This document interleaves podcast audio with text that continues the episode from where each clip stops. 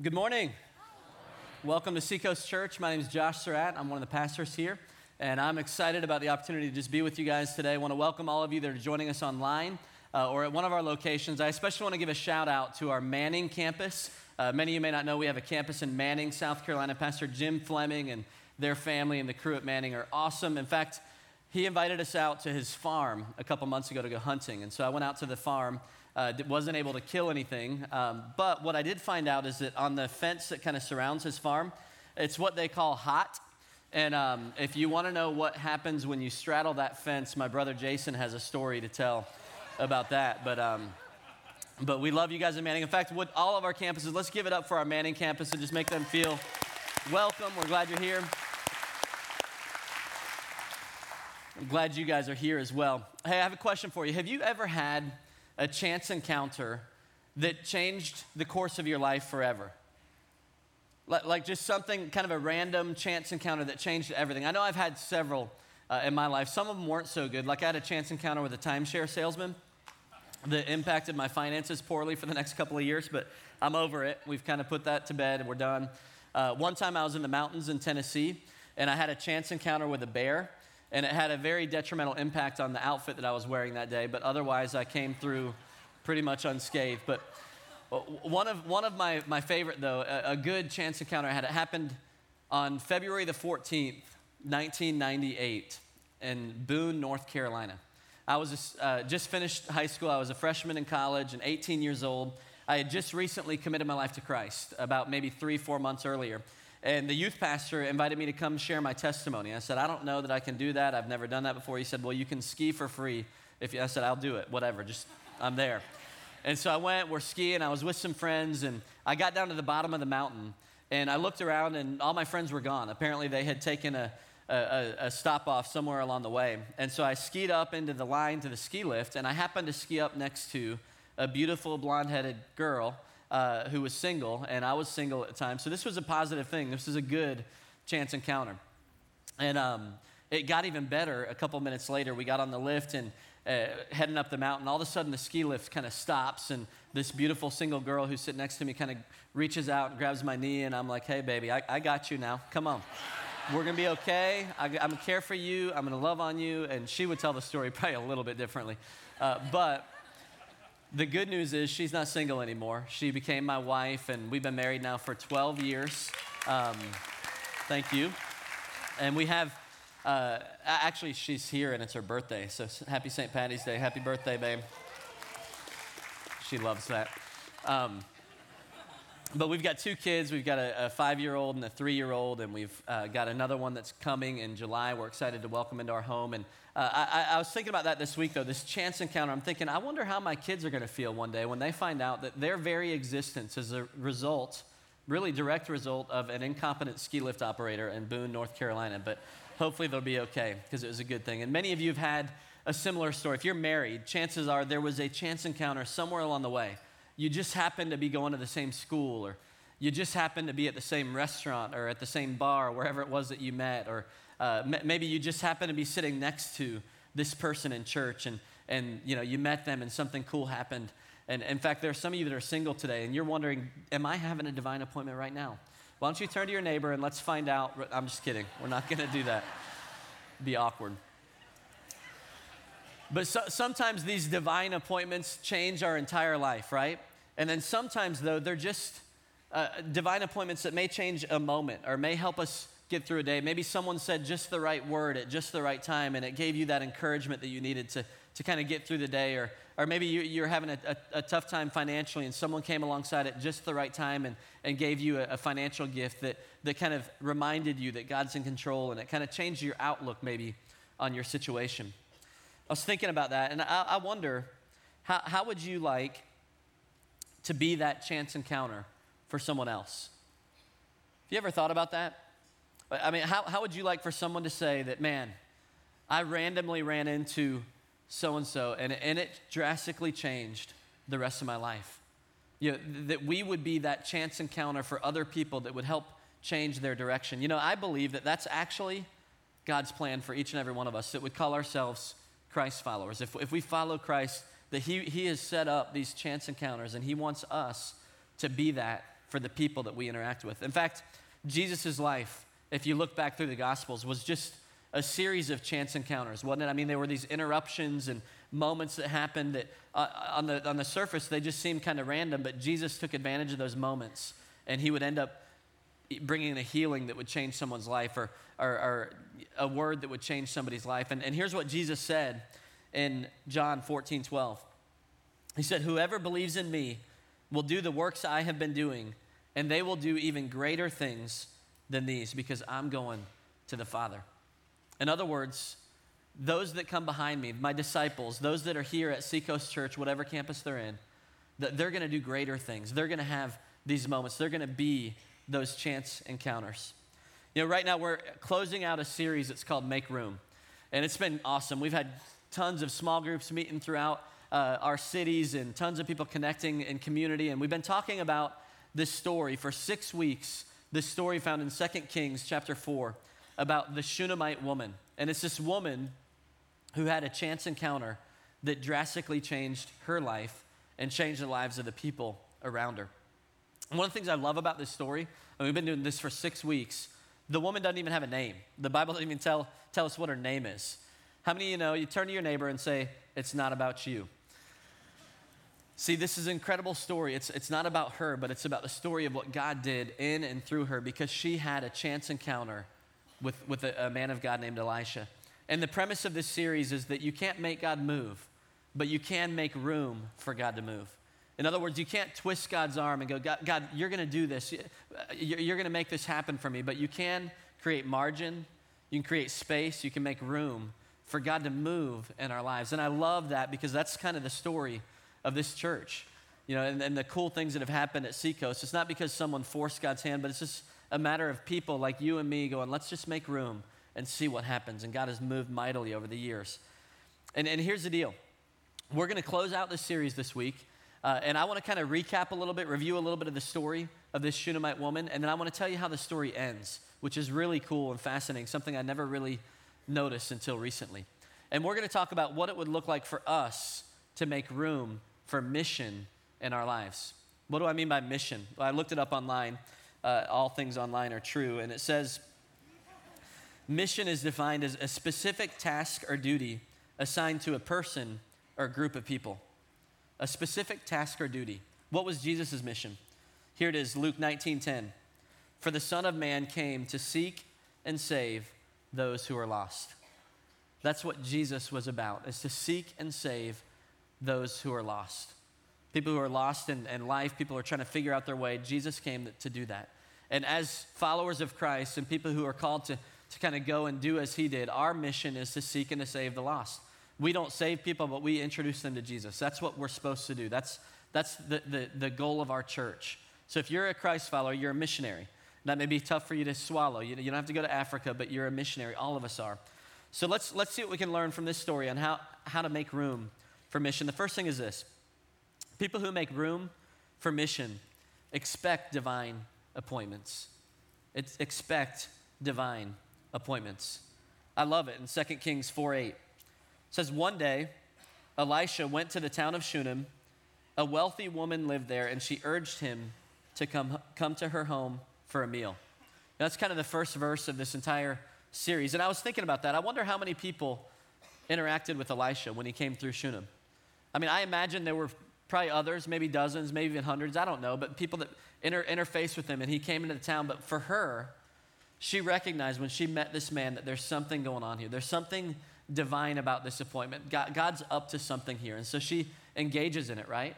And, and she says, Hey, I, I want to invite you over to my home. And, and I wonder how many times we run into people throughout the course of our lives and, and we don't really recognize that God's up to something because we're not expecting divine appointments. And for this woman, it was huge. I mean, have you guys ever had a relationship that you, you maybe you met a new friend and you just sort of knew that there was something significant about that friendship, something you know, bigger than what meets the eye was going on? And that's what happened for her.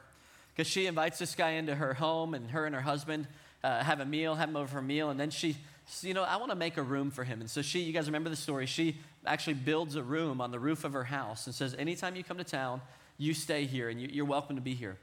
And, and that divine appointment ends up being really significant for her because she's a woman who struggled with infertility, had never been able to have a child. And, and Elisha, over time, he kind of realizes that something's going on there. And so he says, You're going to have a child. And he speaks, and she be- becomes pregnant. She has this boy. And then the boy's growing up, and, and the boy dies, gets a headache out in the field, and he just dies. And, and so she, I love what she does there. She takes this boy, because she, she didn't want to ask for this, right? She, the, the man of God speaks this. And so she takes this boy up, and she sits this boy in Elisha's room, uh, lays him down on Elisha's bed, and then she goes back to uh, Elisha, and she says, This is your problem. You're the one that did this. I didn't ask for this. You fix it. And I, I empathize with Elisha a little bit here because I'm a pastor. He's a man of God. I'm a man of God. And, and I know that sometimes in situations like that, Elisha does what sometimes pastors do. He just starts trying stuff.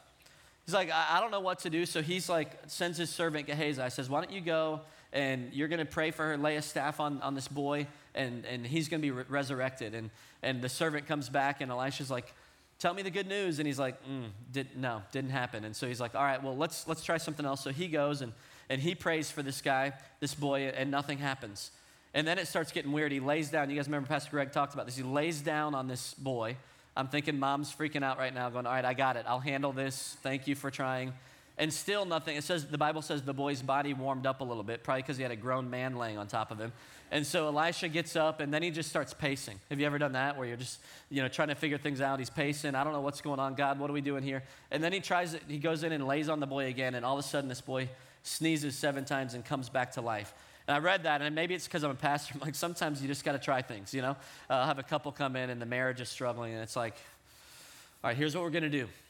Lord, help me out here. I want you to look each other in the eye, and I want you to repeat after me, and we're going to pray, and Lord, something, and usually he shows up and something happens. But, but this was a divine appointment, as you can tell, for this Shunammite woman. Her entire life is changed as a result of this friendship. And, and when we are on mission, we're supposed to be expecting divine appointments.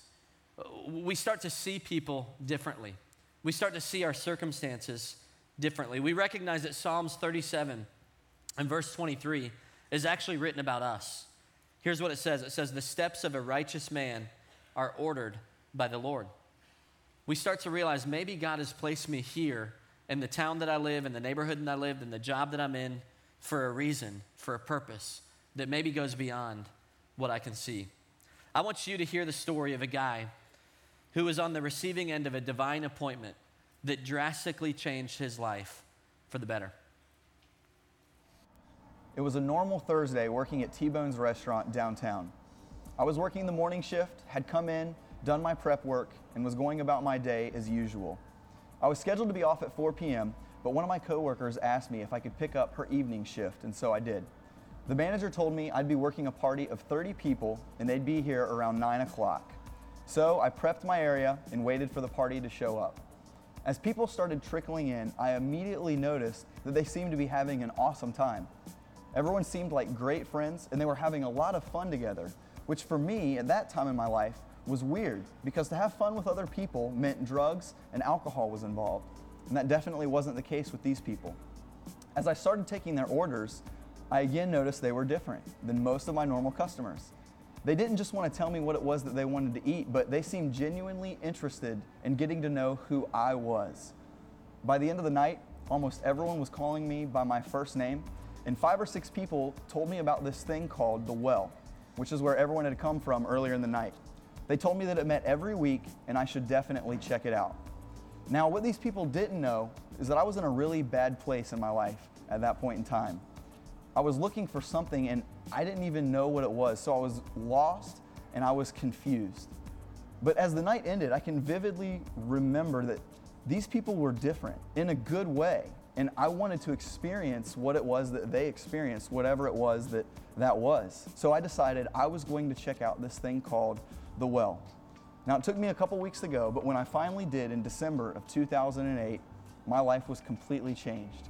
And I can't tell you what was preached about, and I can't tell you what worship songs we sang that night, but I can tell you that on December 11th of 2008, I began a relationship with Jesus, and it completely changed the trajectory of my life. It's now five years later. I'm employed at Seacoast Church, and I get to oversee the very ministry that God used to change my life. And in the past six months, we've seen 79 college and 20 somethings, just as lost as I was and just as confused as I was, begin a relationship with Jesus. And I can honestly say that without those people coming to my restaurant in 2008, I would not be where I am today. Because of the way they treated me and because of their simple invitation, my life has been completely changed. Isn't that cool? Now, if you're, if you're wondering about Wes's lame attempt at a beard, he's being on mission. He's in the thorn. He's trying to grow it out. It's not working real well for him, but he's, he's doing his best. But, but I love his story because it's just a story of some people who were on mission, who decided to, that maybe their dinner was about more than just dinner. And I wonder what, it would look, what, what, what, what would change for us if we really saw ourselves and woke up every day expecting to experience divine appointments throughout the day. I wonder how that might change the, the, restaurants that we go to, maybe even after church today. If, if you realize that maybe the mission of restaurant wasn't just to, to get your food and hang out with your friends, but maybe there's more going on. I ate uh, a couple weeks ago with the Seacoaster. We went up to, out to eat, and I thought that my mission was just to encourage him, uh, hang out with him, get to know him a little bit better, hopefully uh, share some truth with him. And we got to the restaurant, and he realized right away that there was more going on, that there was a divine appointment happening. And I was, even, I was oblivious to it. But he started talking to our server, asked her who she was, what her name was, and he realized that she was, learned that she was new to town. She was a single mom uh, with two kids, and, and she didn't have a church home. And so he just shared his, a little bit of his faith, and he said, Man, you got to find a church home. There's great churches. Invite her to come to church. And she walked away, and I was like, Dude, I didn't even, you're, you're amazing. I had no idea, but he was expecting a divine appointment. And I don't know if she came or not, but I know that he was a part of her journey that day.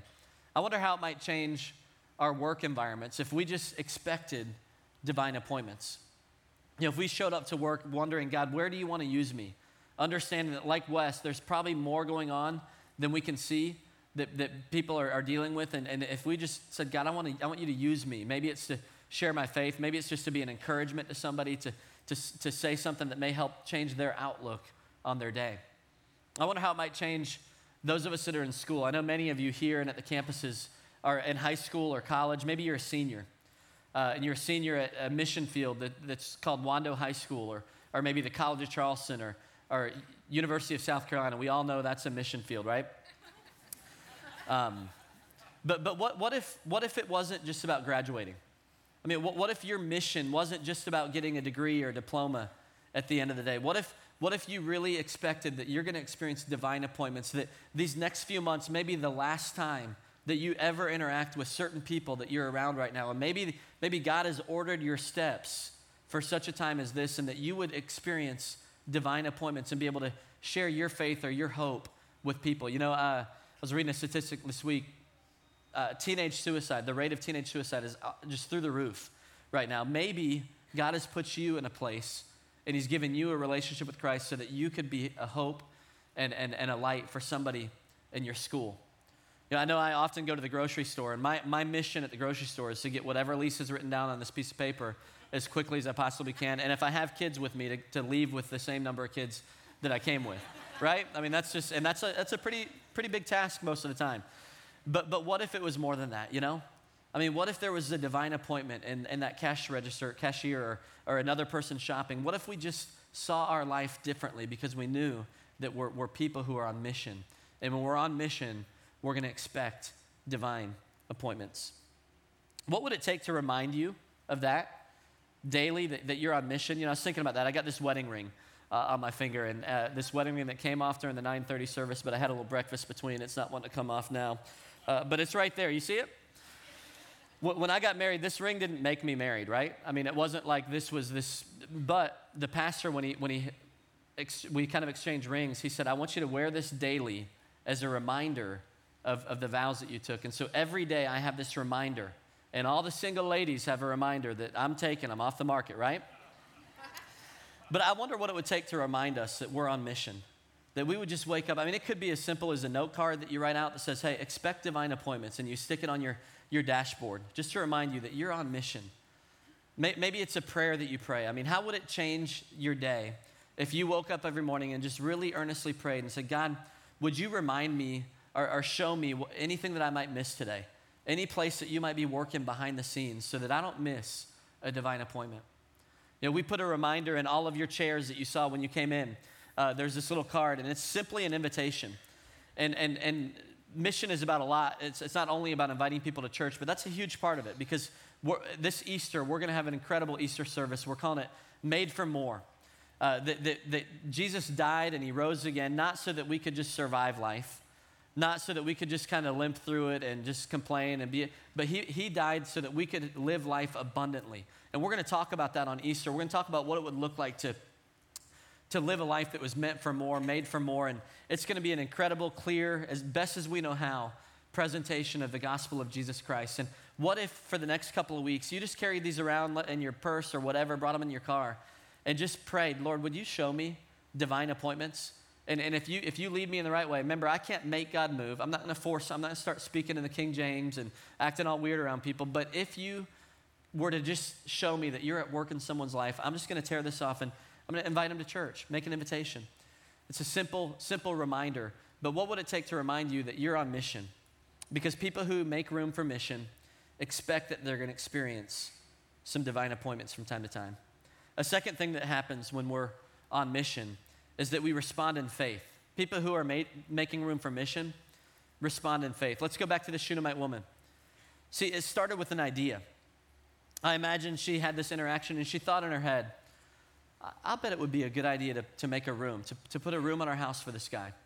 But you know what? That idea that she had isn't why her story is recorded in, in the Bible and we're still talking about it thousands of years later. It was the fact that she responded in faith to that idea. She, she actually said something to her husband and they took action on that because people who make room for mission learn to respond in faith. Just thinking about this church, you know, thousands and thousands of people have been impacted and have made decisions for Christ in the 25 years here. And, and that didn't all happen because one day Pastor Greg, our senior pastor, had a, a an idea, a good idea, and thought, I'm just going to start a church. Obviously, it started with that. But, but where really the rubber met the road is when he moved his family 2,000 miles across the country and when he kind of gathered a team and, and sort of mortgaged his whole financial situation on this church and said, I'm going I'm to take a step of faith. And as a result, we've seen so many people because we made room for God to move. See, lives don't get changed by great ideas. Lives get changed by radical faith, people that respond in faith. I love uh, James 1:22. I also hate it because it's a verse that convicts me at times, but it says this: "Do not merely listen to the word and so deceive yourselves. Do what it says. Do what it says." So sometimes knowing the word is, is actually you're deceiving. You're thinking that, well, I go to church every week and I hear the word and I, I, I listen, and I, but, but if we don't respond, if we don't respond in faith, then we're just deceiving ourselves. We're just playing church. And, and people who, who live their lives on mission do what it says. You know, a few years ago, my wife and I sold our house, and we knew that God was up to something. We just sensed that He wanted us to, to move out of our, our neighborhood and move into more of a, a, a communal living environment. So we, we found a duplex. And um, th- there was a great family that lived upstairs, and we, we started to get to know them a little bit. And we realized early on that they weren't churchgoers. Uh, they didn't have a relationship with God, a relationship with Christ. And, and so we sort of knew it was like, all right, God, this is it, right? I mean, this is part of the reason that you've called us to be here. And then several months passed, and we had great intentions. We thought, well, let's, let's invite them to church or let's kind of spend time. We need to have dinner with them. We need to get together. And, and months started passing, and months started passing, and nothing really happened. We, we just kind of got busy with life. And finally, we are like, all right, we got to do something. We've got to, we can't just be hearers of the word. We got to be doers of the word. So we just invited them over. Uh, had a little bonfire outside, put the kids to bed, and just hung out, hung out around a fire and spent time getting to know him. And, and simply just asked him his story. Said, hey, man, tell me, tell me about your life. Tell me your story. And in him telling the story, I learned that his family had had a very bad, bad situation that happened at, at church, a bad experience. And his dad made a promise that I'm never going to expose my kids to this fraud that is church because of the experience that he had. And so it was like, okay. And he said, and I'm carrying that tradition on. I don't take my kids to church. We just don't, we, we aren't the same as you guys on that. I was like, okay, cool. Uh, you know, I just learned a lot, understood a lot more about his story. And eventually we kind of started telling our story and we just got to know them, had a few more of those meals, spent time with them. And then about two weeks before Easter, a couple years ago, we had a good enough relationship that I was just like, listen, dude, come to church with us on Easter. All right, I know you've had a bad experience, but uh, we're not that crazy, right? We, we know each other, we've spent time. You ought to come. And, and so he was great. He said, you know what, I'll do it. The bad part is I forgot to tell him that it's kind of more casual Seacoast, so he bought his kids all suits, and I mean they look good though. They came looking good, and um, and they came, and they're probably here today because that day was a divine appointment for their family. Uh, his dad, who had the experience, and his mom, they came to church with him too, and, and they've committed their lives to Christ, and their lives are drastically different because of, and again, this isn't about me, but it's about responding. We got to take that step. We got to follow through on those nudges, those divine kind of hunches that the Lord gives us to, to follow through. Because those of us that want to live our lives on mission, we've got to respond. So, what area is God calling you to respond in faith? What, what faith step is God calling you to these days? You know, maybe it is with someone that you love. Maybe you've got a, a child, a wayward child that's struggling, or a wayward parent, or you know, a friend, classmate, roommate, whatever, and, and you know that God's put you in their life for a reason. Is He calling you to kind of take a faith step there? Maybe it would start for you just asking them their story and then maybe slowing down enough to listen to it. That's one of the challenges I think we have in our culture and even in our church culture is that we're so busy.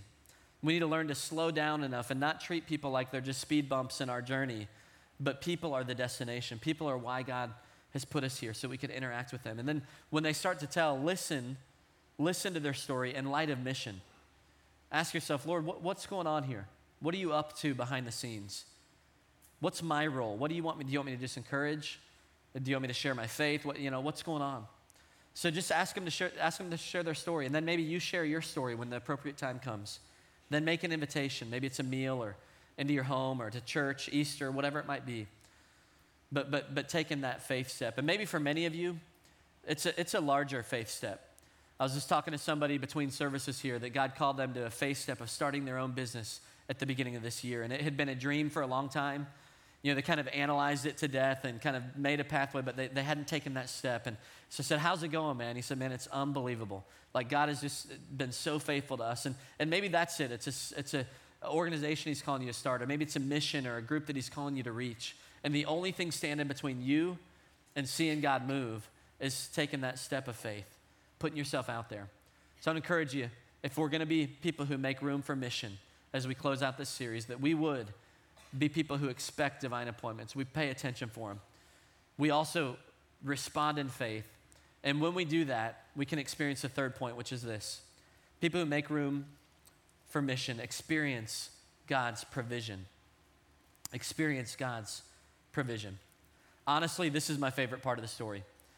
Uh, because this is a part that I, never really picked up on until recently. See, in 2 Kings chapter 4, this woman, she's wealthy, she's a landowner, homeowner, she makes room for God. In chapter 8, her story has changed pretty drastically. I want to read it to you. 2 Kings chapter 8. The Bible circles back around to her story. It says, Now Elisha had said to the woman whose son he had restored to life, Go away with your family and stay for a while wherever you can, because the Lord has decreed a famine in the land that will last seven years. The woman proceeded to do as the man of God said. She and her family went away and stayed in the land of the Philistines seven years. See, this is the first glimpse of God's provision in her life. It's, it's almost like an insider secret, like a, a tra- like a stock market tip. He's, he's like, listen, the, the, the market's getting ready to crash. You need to get out. And so God had provided her, protected her from this famine. And so she, she wasn't just a hearer of the word, she responded in faith. She was a doer. She picked up her family and they moved away and lived in the land of the Philistines. It says in verse 3 at the end of the seven years, she came back from the land of the Philistines and went to appeal to the king for her house and land. That's interesting because four chapters earlier, she was a wealthy landowner. Owner, and chapter eight, she's now begging. She's become a beggar. She's, she's going back and, and begging to get her land back. I don't know what happened. I don't know if someone squatted on the land and, and kind of took over it. I don't know if the king government took it back, but she was in a place where she came back and, and her circumstances had changed drastically. How many of you have a testimony that your circumstances can change pretty quickly? You know, can you say recession? She'd experienced a recession of her own. She'd experienced a famine, and her, her circumstances now are completely different. She didn't even need God. Remember, remember in chapter, chapter 4, if you remember this, uh, Elisha came to her and said, What can I do? Can I appeal to the king on your behalf? No, man, I, I got a man that takes care of me. I don't need you. I don't need your help. Man, I'm just doing this for you. She, she didn't need anything, but her circumstances had changed drastically. And now she's coming back and she's begging the king to get her stuff back. This is where the story gets pretty crazy. Verse 4 The king was talking to Gehazi. Do y'all remember who that is? That's the assistant, the, Elisha's kind of right hand man. Says, The servant of the man of God, and had said, Tell me about all the great things Elisha has done. Now, I, I don't know how Eli, uh, this Gehazi handles this, but I'm thinking, like, King, where do you want me to start? Like, you want to hear about all the great things Elisha's done? I, I don't even know where to start. There was this one time, there was this widow, and, and she had one jar of oil left, and it was running out, and she, she owed a lot of people a lot of stuff, and, and all the creditors were coming in, the banknotes are coming due, and, and she didn't know what to do. So she came to Elisha and said, What should I do? And Elisha goes, Hey, put, put all these jars in your house. I want you to find as many jars as you can, put them in your house. And, and, and King, you're not going to believe this, but, but Elisha said a word, and miraculously, all these jars start overflowing with, filling with oil. I mean, this, this girl's like a Middle Eastern oil tycoon now. She's got all that she needs, says, for her and her children. It was a miracle. It was a miracle, Your Majesty. It was incredible. And there was another time, there was down in Jericho. Uh, we were down there, and, and the river was, had some issues. It was like polluted, and people were dying. People were getting sick. Women were having miscarriages, and the water was just bad. And so the town was all getting sick. And, and Elisha went over and he just he dumped some salt in the river, and he kind of said a couple of words, and all of a sudden, the water was purified. I, I mean, the, the entire town of Jericho is healthy now because of this incredible thing that Elisha did. I mean, there's so many stories, King. There was this one time we were out, we were chopping down some firewood, and this guy's chopping a tree down, and, and the, the axe head of his, of his axe flung off of the axe and fell into a pond or, or, a lake, a body of water. And, and this guy starts freaking out. He's like, oh man, this was not mine. I borrowed this axe from my neighbor. What am I going to do? I'm in trouble. I don't, yeah. And Elisha was like, I'll take care of it. So he grabs a stick and he throws it out in the water where that axe head went in. And all of a sudden, this steel axe head floats up to the top of the water. I mean, King, like there's so many cool stories. Ah, there's another one. There's a story about this Shunammite woman this woman couldn't have a baby, and, and, and then he spoke and she had a baby, and then this baby died, and it was kind of crazy. And uh, what, what's? Oh my gosh. King, you're not going to believe, like, that's her. That's the. I'm not making this up. Check this out. It says in, uh, in verse 5 just as Gehazi was telling the king how Elisha had restored the dead to life, the woman whose son Elisha had brought back to life came to appeal to the king for her house and land. Is that crazy or what? Like just at the right time. Is that a divine appointment or just a chance encounter? You guys be the judge. And Gehazi said, This is the woman, my Lord. This is her. This is her son, whom Elisha has restored to life. So the king asked the woman about it, and, and she told him the story of what God had done for her. See, if the boy had never died, and if she'd never had to experience this famine, this king would have never heard about this great God. And, and sometimes you have to experience a famine or an illness for God to set you up for a breakthrough. And it may be a breakthrough that you don't even think that you need. You don't even know what's coming. I'm just thinking about this, and this king's got to be looking at, at this guy going, you're, you're, uh, I don't know that I believe that. I mean, I'd be kind of wondering. And then all of a sudden, this testimony comes in person, and he can see and touch and hug and know the story of God. And sometimes the tough stuff that we're going through maybe so that you can one day testify about God's great greatness and goodness that he's done in your life. And then he assigned an official to her case, and he said to him, "Give back everything that belonged to her, including all the income from her land from the day she left the country until now." You know, I wonder just reading this story if sometimes obedience isn't about what we can do for God, but it's about what God may want to do for us for the provision that he may want to provide for, for his children. You know, this woman, remember, I love that the Bible circles back here because she didn't need anything.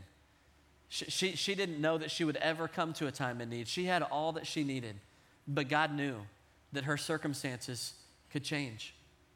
And they did, and He wanted to provide for her. See, when we get on board with God's vision for our lives, we can count on His provision.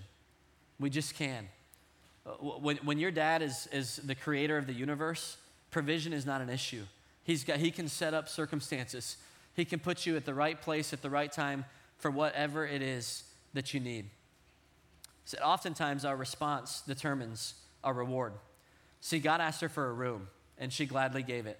And then He gave her a child, He gave her protection, He gave her all of her land back, plus the interest that she would have made on it. She understood a verse that would later be written in Luke 6:38. Jesus said this. He said, "Give and it will be given to you. A good measure, pressed down, shaken together and running over, will be poured into your lap. For with the measure you use, it will be measured to you." See, she understood that you can't outgive God. Have you ever invested in something that you wish you could have back? You know, maybe uh, those of you that bought houses in 2006 are all kind of nodding your head. Yeah, I remember that. Maybe you bought a timeshare or you, you kind of followed through on a financial tip that, that your neighbor gave you and it just didn't turn out quite how you wanted. Maybe it was an investment of time. Chick flick, you ever done that? Lisa rented a chick flick last night and it was a two out, well, maybe an hour. I fell asleep halfway through, but it was some time I'm never going to get back. Uh, it, it was a bad investment. I'm just kidding. It was an investment in you, baby. But you know, there, there are no regrets in investing in God's economy. There really aren't. See, if we invest time, money, energy, if we invest our heart in what God's up to, we'll never regret it. Uh, when we come to understand that, that this story is not about us, remember, we don't even know our name, but we're living as a part of God's greater story. And we invest in that. We pour our lives into that. We, we, we pour our, everything we've got into that. We, we will have no regrets because our God will provide for everything that we need. And, and don't, don't hear me wrong, because this isn't the prosperity gospel I'm talking about. Don't forget, she didn't know, she didn't need anything when she made her act of obedience. But that single act of obedience back in 2 Kings 4 is what set her up to experience God's provision and God's blessing later. She didn't do it because of what she could get out of it. But I want to show you, and the Bible wants to show us that, that God is a God who will provide for you. What kind of provision will He give? Sometimes it's relationships. You know, we talked about making room for relationships, and sometimes it's being able to experience the richness of relationships that so many in our culture miss out on these days. Sometimes it is financial. I mean, He'll take care of our needs. We get to experience God as Jehovah Jireh, which means God, my provider, that He wants to take care of our needs. And sometimes it may just be standing before Him one day and Him saying, Well done, good and faithful servant. And living our lives today knowing that God's smiling on us because we're responding in obedience to whatever it is that He's called us to. But He'll provide for us. So, what if? What if, what if you were God's vehicle for a divine appointment? What if thousands of seacoasters left this weekend and just went, you know what, I'm going to pay attention. I, am going to take you at your word, God, and I'm just, it just might be possible that someone I'm going to interact with this week, maybe a future leader in the church like West Stickway, you know, that, that's just kind of wandering along and trying to figure out their way. And, and, and I'm believing that maybe a divine appointment, maybe an encounter that I might have with them might, might turn their life around. That God would use us in a powerful way to be a part of His story and bringing redemption to people who are lost. That we would be a part of His mission of seeking and saving those that are lost. We all know people. We all know people that are struggling, that are trying to figure it out. Let's be present to what God's up to and pay attention for those divine appointments. And not only pay attention, but then respond in faith and know that we'll experience God's provision along the way. Would you guys pray with me as we close?